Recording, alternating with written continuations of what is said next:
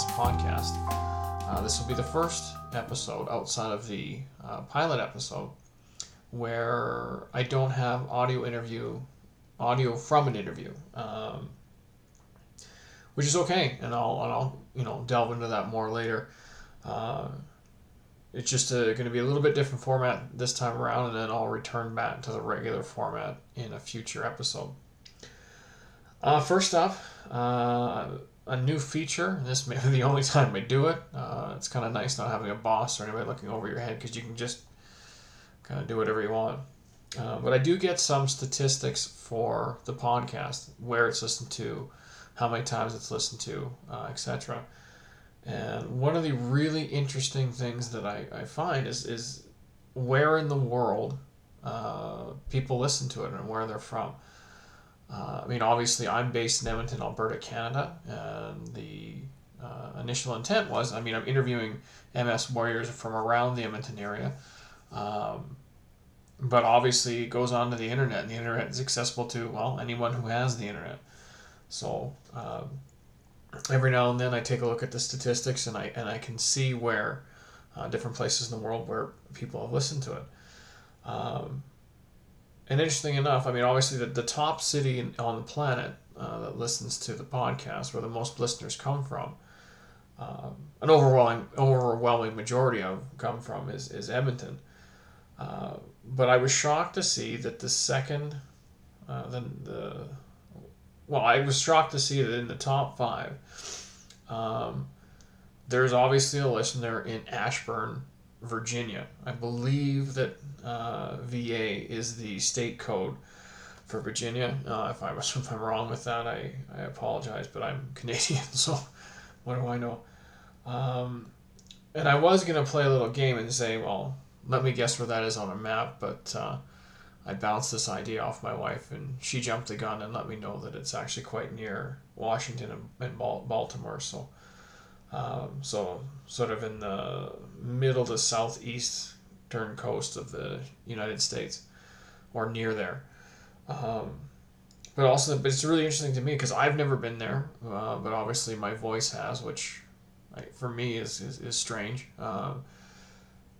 Some other places of note: St. Louis, Missouri, London, United Kingdom, Jacksonville, Florida. It's really, really neat to see that I'm assuming other MSers in other parts of the world are listening. And if any of them are listening to this one and ever wanted to be part of the podcast or be a guest on the podcast, they could be via the magic of either Skype or FaceTime. It'd be very easy to set up. So if any of you are listening, or especially the person or people in Ashburn, Virginia, in the United States, that may be listening to this, reach out to me, because it'd be really cool to have, a perspective of somebody who, isn't a northern Albertan. Some other things in the MS world this week. Some cool, I don't know if cool is the right word, but interesting stories that I saw. I noticed this one actually today. There is a lady in the UK who had some dramatic improvement in her symptoms after she took medication that's normally given to people who have HIV. I guess, a while ago she was worried that she'd contracted AIDS, and told her doctor, and they prescribed her some, I guess there's an emergency drug that you get, or drug or drugs that you get when you under those circumstances. And within a couple of days, she went from a wheelchair to walking up some stairs. And it's actually spurred some doctors to do a study on it to have a look at, potentially, could this be a treatment for other MSers? And anyway, it's an interesting article. It's a BBC News story that I saw today. If you're interested in reading it, I will leave the link to the story in the companion notes on the website for this podcast, and you'll be able to click on it, read it yourself. So But I mean, like, and if you read through the story, you notice that they start talking about, and not something that I don't believe that I've come across before. Maybe I have, I don't know. That apparently there has been some connection made with potential viral infections and the development of MS. However, as everything multiple sclerosis, it doesn't seem to be that way with everyone who has MS. So, and they're wondering that the really extreme antiviral drugs that were given to this lady living with MS in the UK may have attacked a virus that was responsible for causing some of her issues. Now, they do say near the end of the story that, you know, this is not to be taken as a miracle cure, and it hasn't been proven, et cetera, et cetera. So I'm not suggesting that you all go run out to your doctors and start asking for HIV medication or anything like that. I'm just suggesting you should read it because it's an interesting read. Another interesting, some more interesting research that came out, this news story I'm looking at came out on the 25th of October. And I actually became aware of this by my local MS society, posting it on Facebook. And it was an article that linked to some research that's being done on white blood cells. And specifically, this is a study being done at the Montreal Neurological Institute at McGill University. And it notes that emerging studies have found a second set of cellular perpetrators, or B cells, are actually significant contributors to multiple sclerosis. And I'm not a scientist or a doctor, so I'm not going to try and explain to you exactly what a B cell is.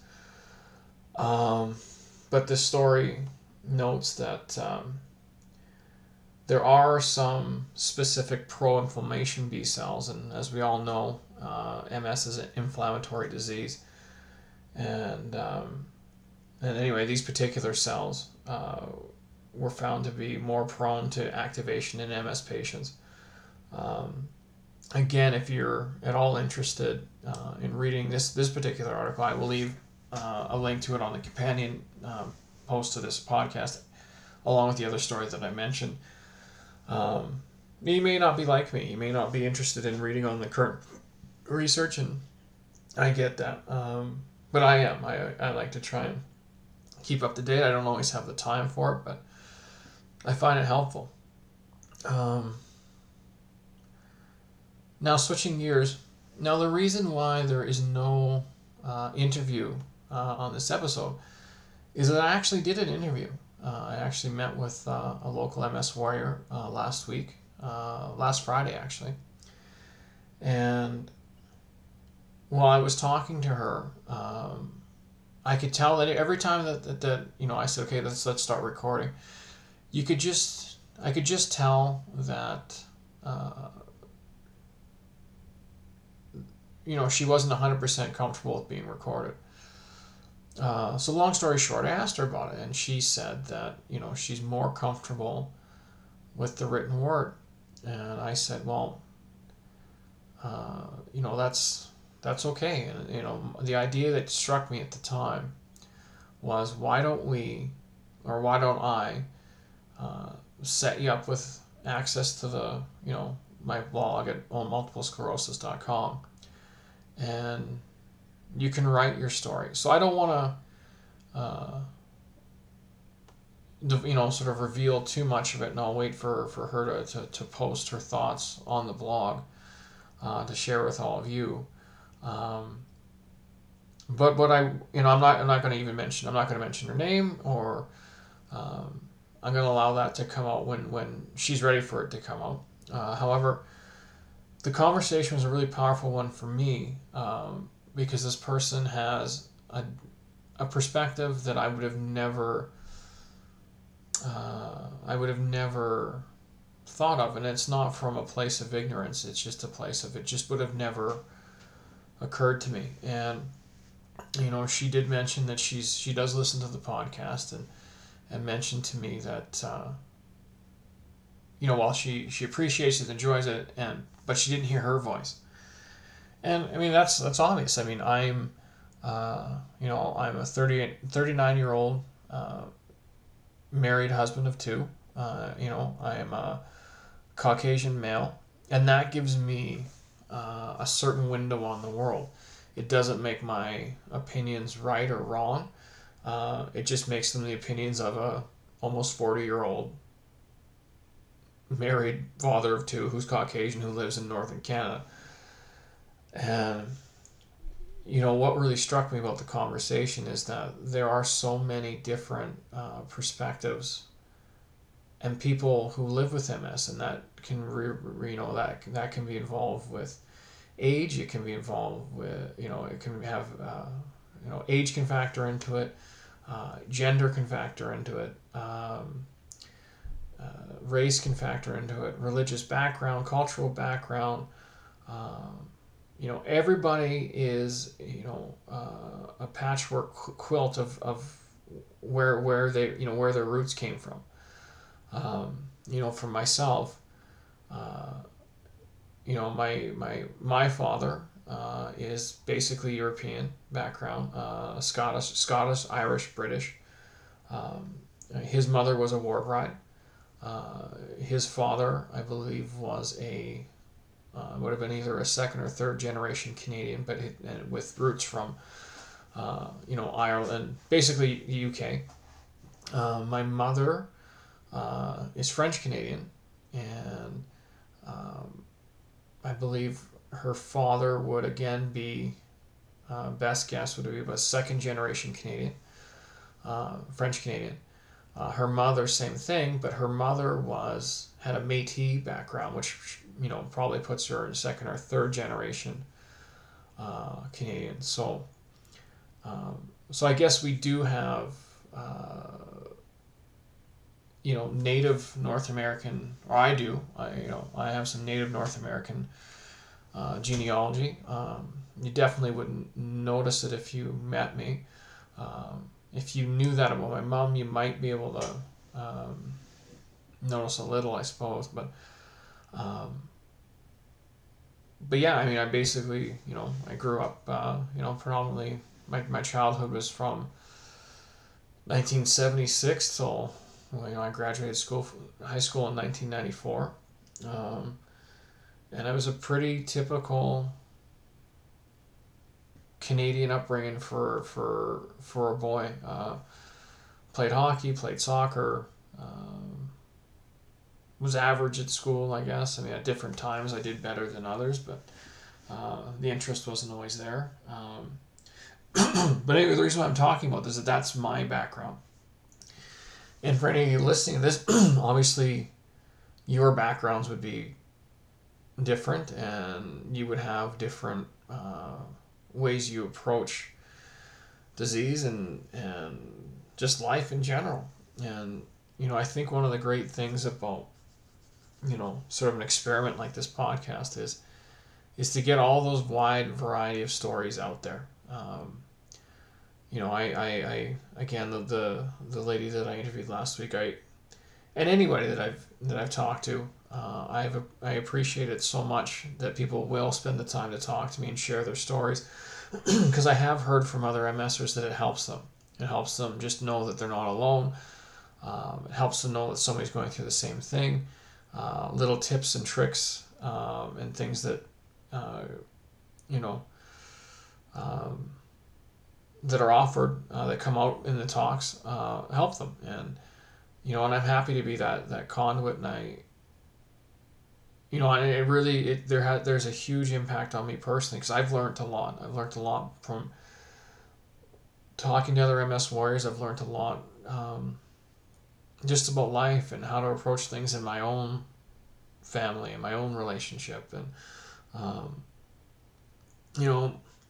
one of the things that came up in the interview last week was the spoon theory, and because it got mentioned by Megan, I think in episode 1 and by Neil and probably episode 4 or 5. And that's something I've now started using at home. Now I haven't gone to the extreme where I actually have a jar of spoons, so, sitting on the counter so my wife knows. However, I've explained that to her, and when I say to her, "Hon, I'm on my last couple spoons today," she knows exactly what I mean by that, and that's just so powerful because it's given me a tool to be able to communicate how I'm feeling and really break it down into a easily understand manner, so that my wife can understand. Like, okay, he's running out of juice, and we've all been there. We've all been there, and so again, I would like to thank the lady next week. I really look forward to her blog post on the website, and I can't stress enough, if there's anyone out there that's listening to this, and I don't care if you're in Edmonton, I don't care if you're in Ashburton, Virginia, I don't care if you're somewhere over in Europe or Africa or I don't know, wherever. If you're listening and you want to share your story and be on the podcast, I want this to be as inclusive as possible, so reach out to me, get a hold of me, and like I said, due to the magic of technologies like Skype and FaceTime, we can very easily do an interview via the internet that I can record, and so anyway, that's that part. Now, the last podcast I talked about, and this kind of ties into what I talked to the person last week about. One of the questions she asked me, and maybe I've never really succinctly put this on the blog or on the podcast, and it could be a question that some of you are wondering. I don't know, but here it is. And the question she asked me was, how did you start running?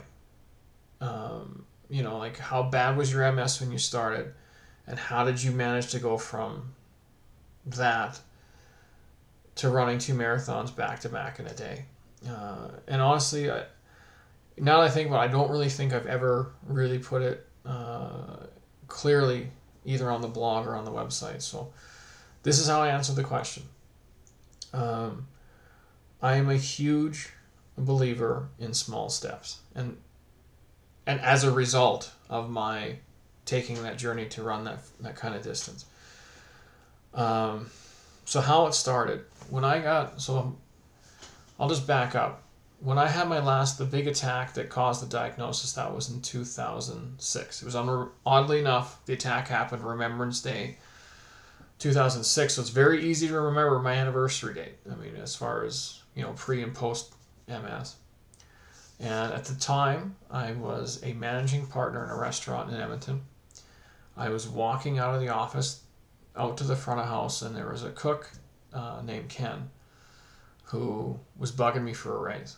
And as I was walking out to the front, he was, in my ear about getting a raise. And then all of a sudden, the entire right side of my body went numb.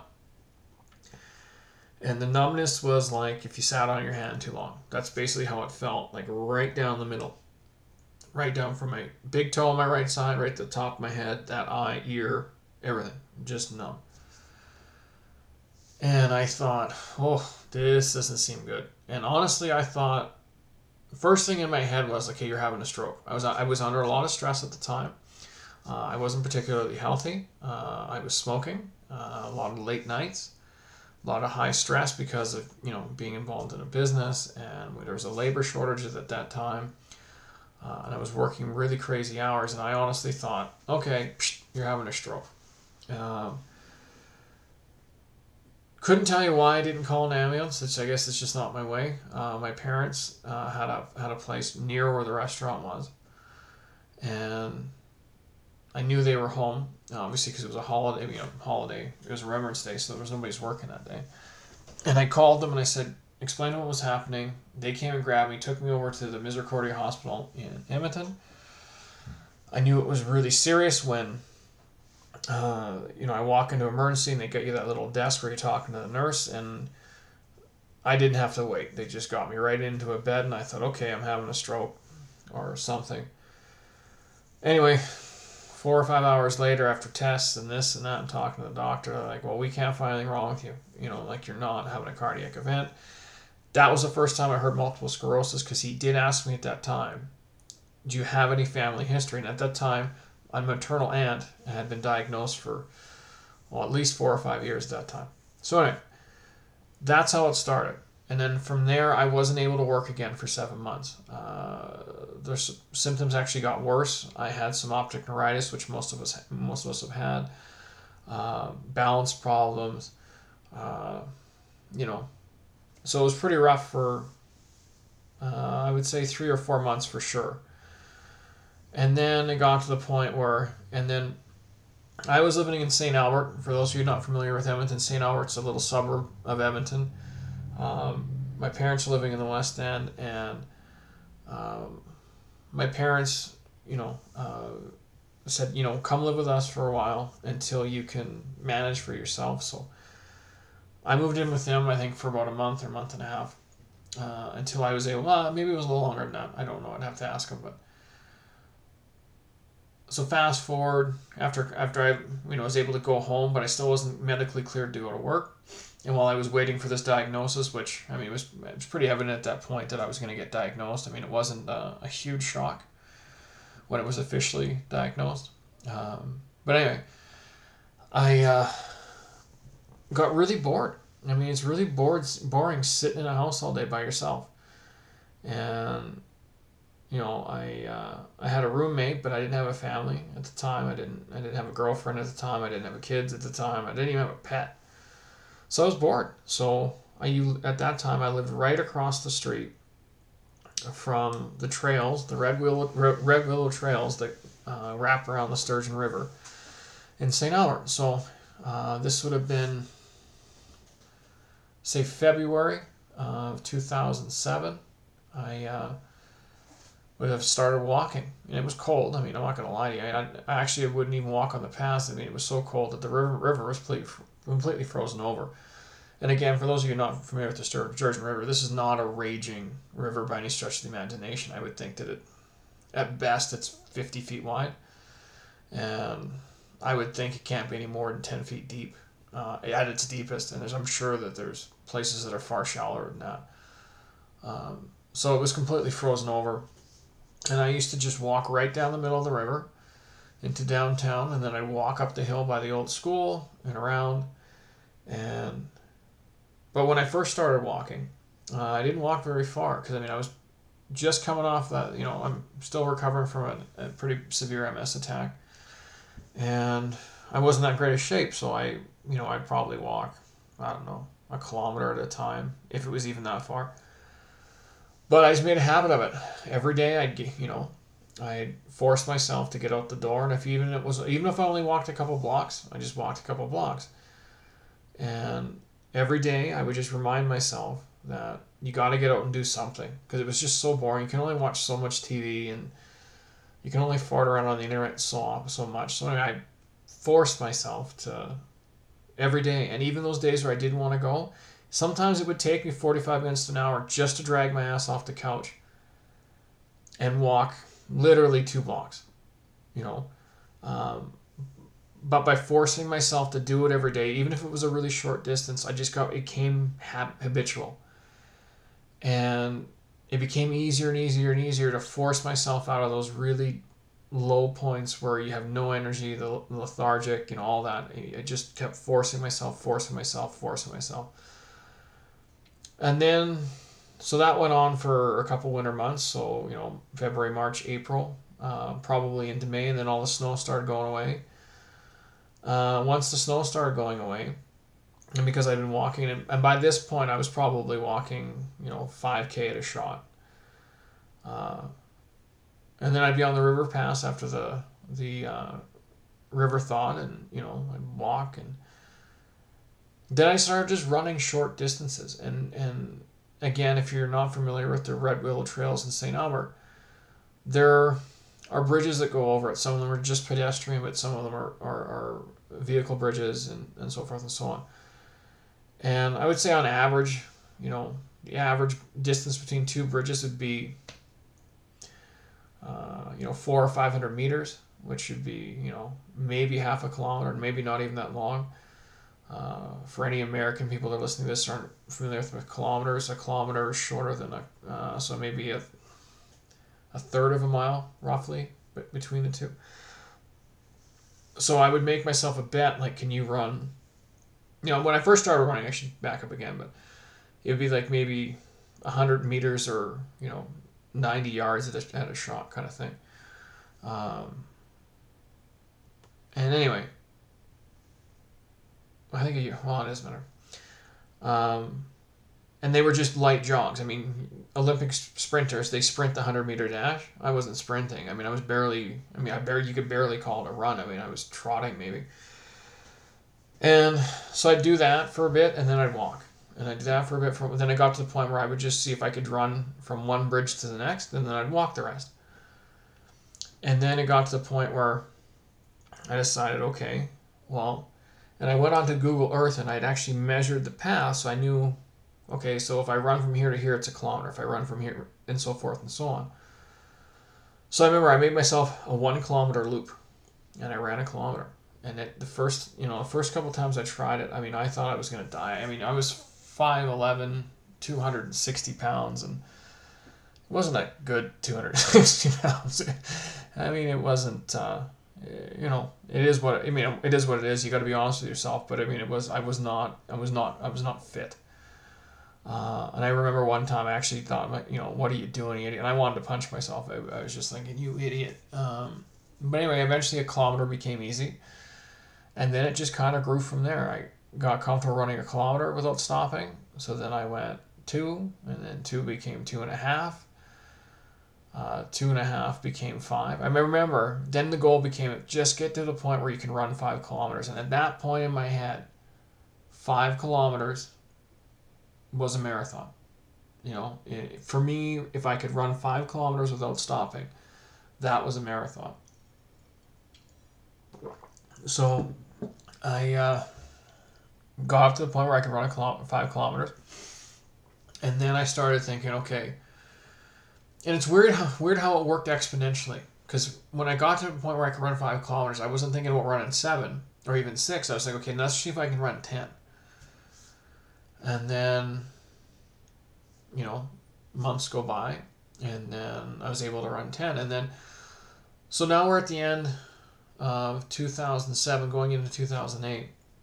Snow comes again, and near where I was living, there's the service center in St. Albert, and the service center has a 4-lane indoor track. So I could keep running during the wintertime. And so then I went there and kept running. And then near the end of 2000, going into 2008, I thought, if I can get up to 10K by the spring, maybe I should look at running a half marathon. So... fast forward again, we got to the summer of 2008, and I was running 10K relatively easy. I mean, not fast times or anything, but relatively easy. I dropped weight, obviously. I think I went from about 260, I was probably down to about 225, 230, something like that. And feeling really good. And going into the fall of 2008, a guy I used to work with started training, becoming a personal trainer at the service center. So I walked up to him when he was there one day, because, we'd always chit-chat when I was there. And I said, Cam, could you train me to run a half marathon? And he said, sure. So he set me up with a program. And then in It was either April or May of 2009, I ran my first ever half marathon in Red Deer, Alberta. I did it in 2 hours and 8 minutes. And for me, when I ran that half marathon, that was the end. I thought, okay, this is it. I mean, I can run a half marathon now. Had no ambition to ever run a full marathon, an ultra marathon, any of that stuff. But that's how it started. I mean, that's how it started. It started from trying to run like short distances, like a block or two. It started with running. It started with walking. And it was a baby step process from, you know, the winter of 2007 all the way up to the spring of 2009. So we're talking, you know, just over 2 years it took to be able to take myself from a really overweight, very unhealthy, coming off an MS attack, to running a half marathon. So it's not something that you just do. It isn't anything that... But however, I think it's vital and I think it's crucial. I think the stronger you make yourself, the better you can ward off the effects of MS. It's no one could convince me otherwise. I think that if anyone, you know, is wondering, well, how do you do it? That's how you do it. You start small. So if you're having trouble just getting out of off the couch. So if you live, let's say you live in an apartment building, make yourself a deal. Let's say you live on the third floor of an apartment building. Make yourself a deal that once a day, you're going to walk down to the front door, open it, go outside briefly, go back inside, and then walk up the 3 flights of stairs. That's it. And make yourself a pact. I'm going to do that for a full week. See how you feel. And you'll find over time, doing that will seem relatively easy. And then you're going to think, well, hell, why don't I, instead of just going, when I go outside and open the door, why don't I walk around the block and then walk up 3 flights of stairs? And then once that gets easy, and you see it just kind of, but the distance traveled doesn't matter. The time you do it in doesn't matter. It just doesn't. What matters is doing it. And because I find that when I'm running, especially if I'm feeling really depressed, I suffer from depression. I've been diagnosed with anxiety disorder and bipolar disorder. And this is probably something I haven't talked about enough, either on the podcast or on the website. But yeah, I come from a history of depression. I mean, I have a family history of depression. So, and I find for myself when I'm feeling really low, the best thing for me to do is put my shoes on and go out for a run. You know, they talk about the runner's high or whatever, and it's true. Once those endorphins, you know, get released, you feel good. And I also find that when I'm feeling really fatigued, and this is going to sound counterintuitive to most people with MS who may be listening to this, but when I'm feeling really fatigued and I'm having one of those days where it doesn't even feel worthwhile to get out of bed, the best thing for me to do is get out, go for a run. I'm not kidding. I won't lie to you. It takes a while. It takes a lot of willpower just to force myself out the door to do it. It takes a lot of willpower just to even get going because my legs just don't even feel under me. But after about 5 or 10 minutes, a really interesting phenomenon happens.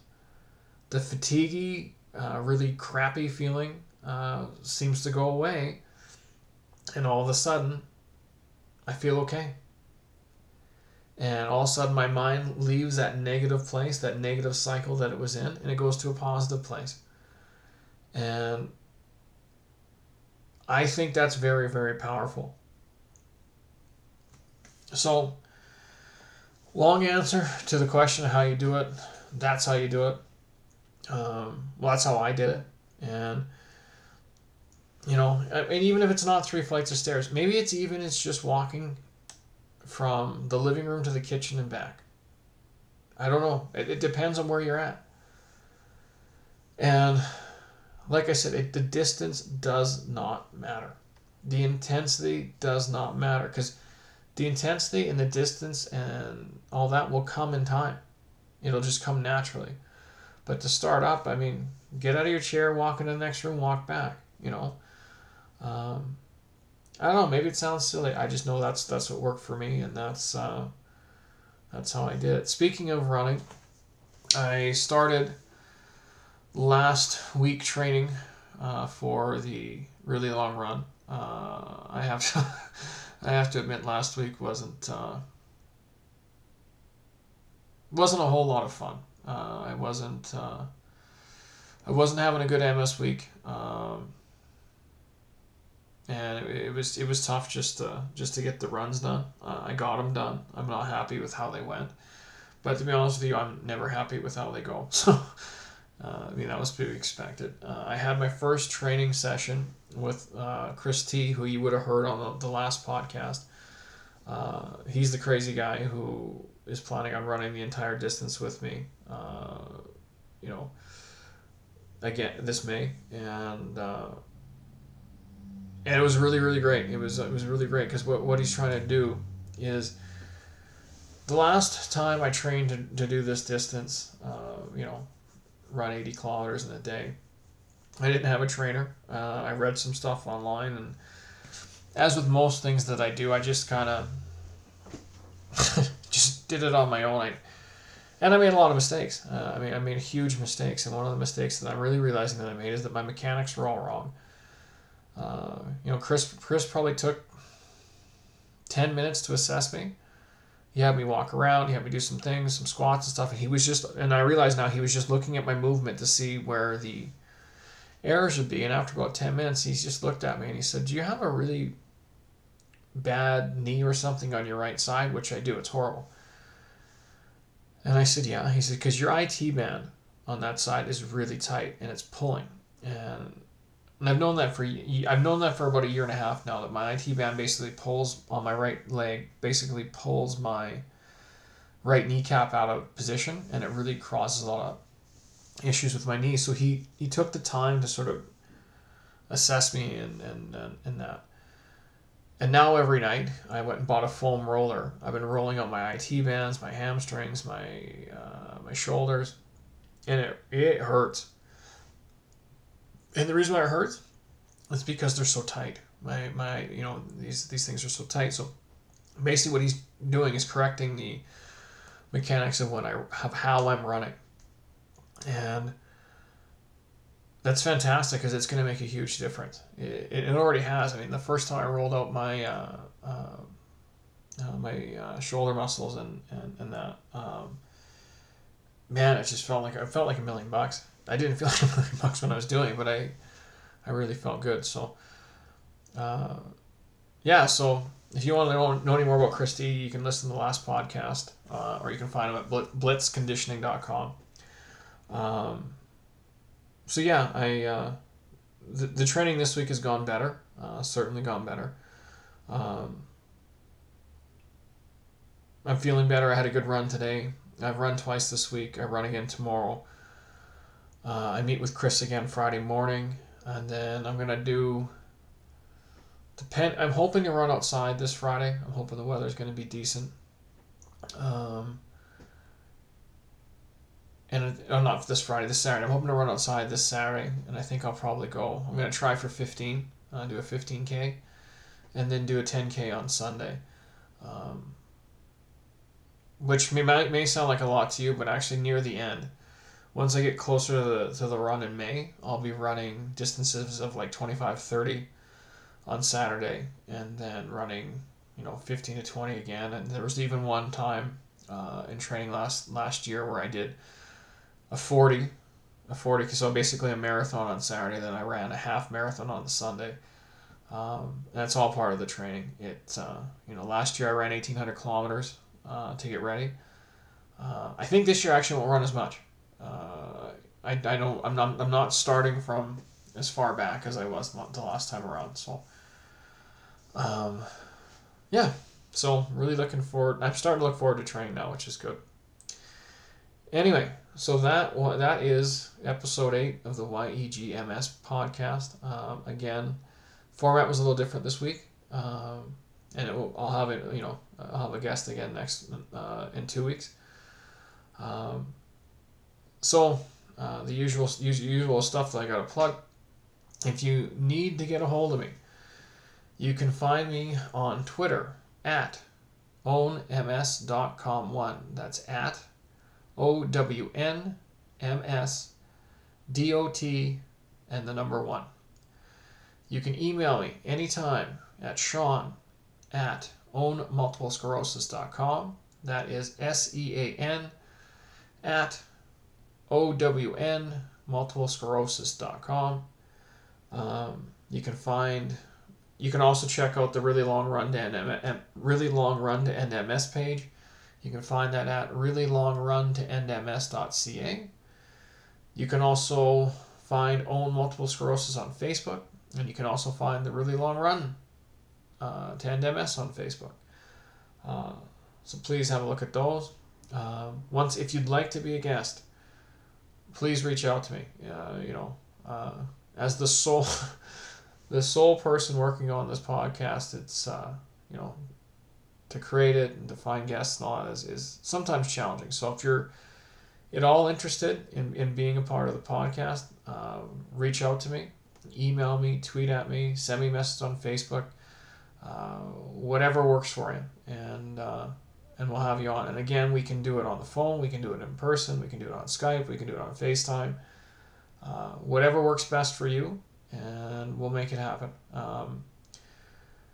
And if you want to be a guest and you don't agree with a word that comes out of my mouth, that's cool. You can still be on. This is not something where I want to filter other people. Everybody has their own background, their own ideas and their own opinions, and they deserve to have a platform for to express them. So that's my little rant this week, and we'll talk to you again in 2 weeks.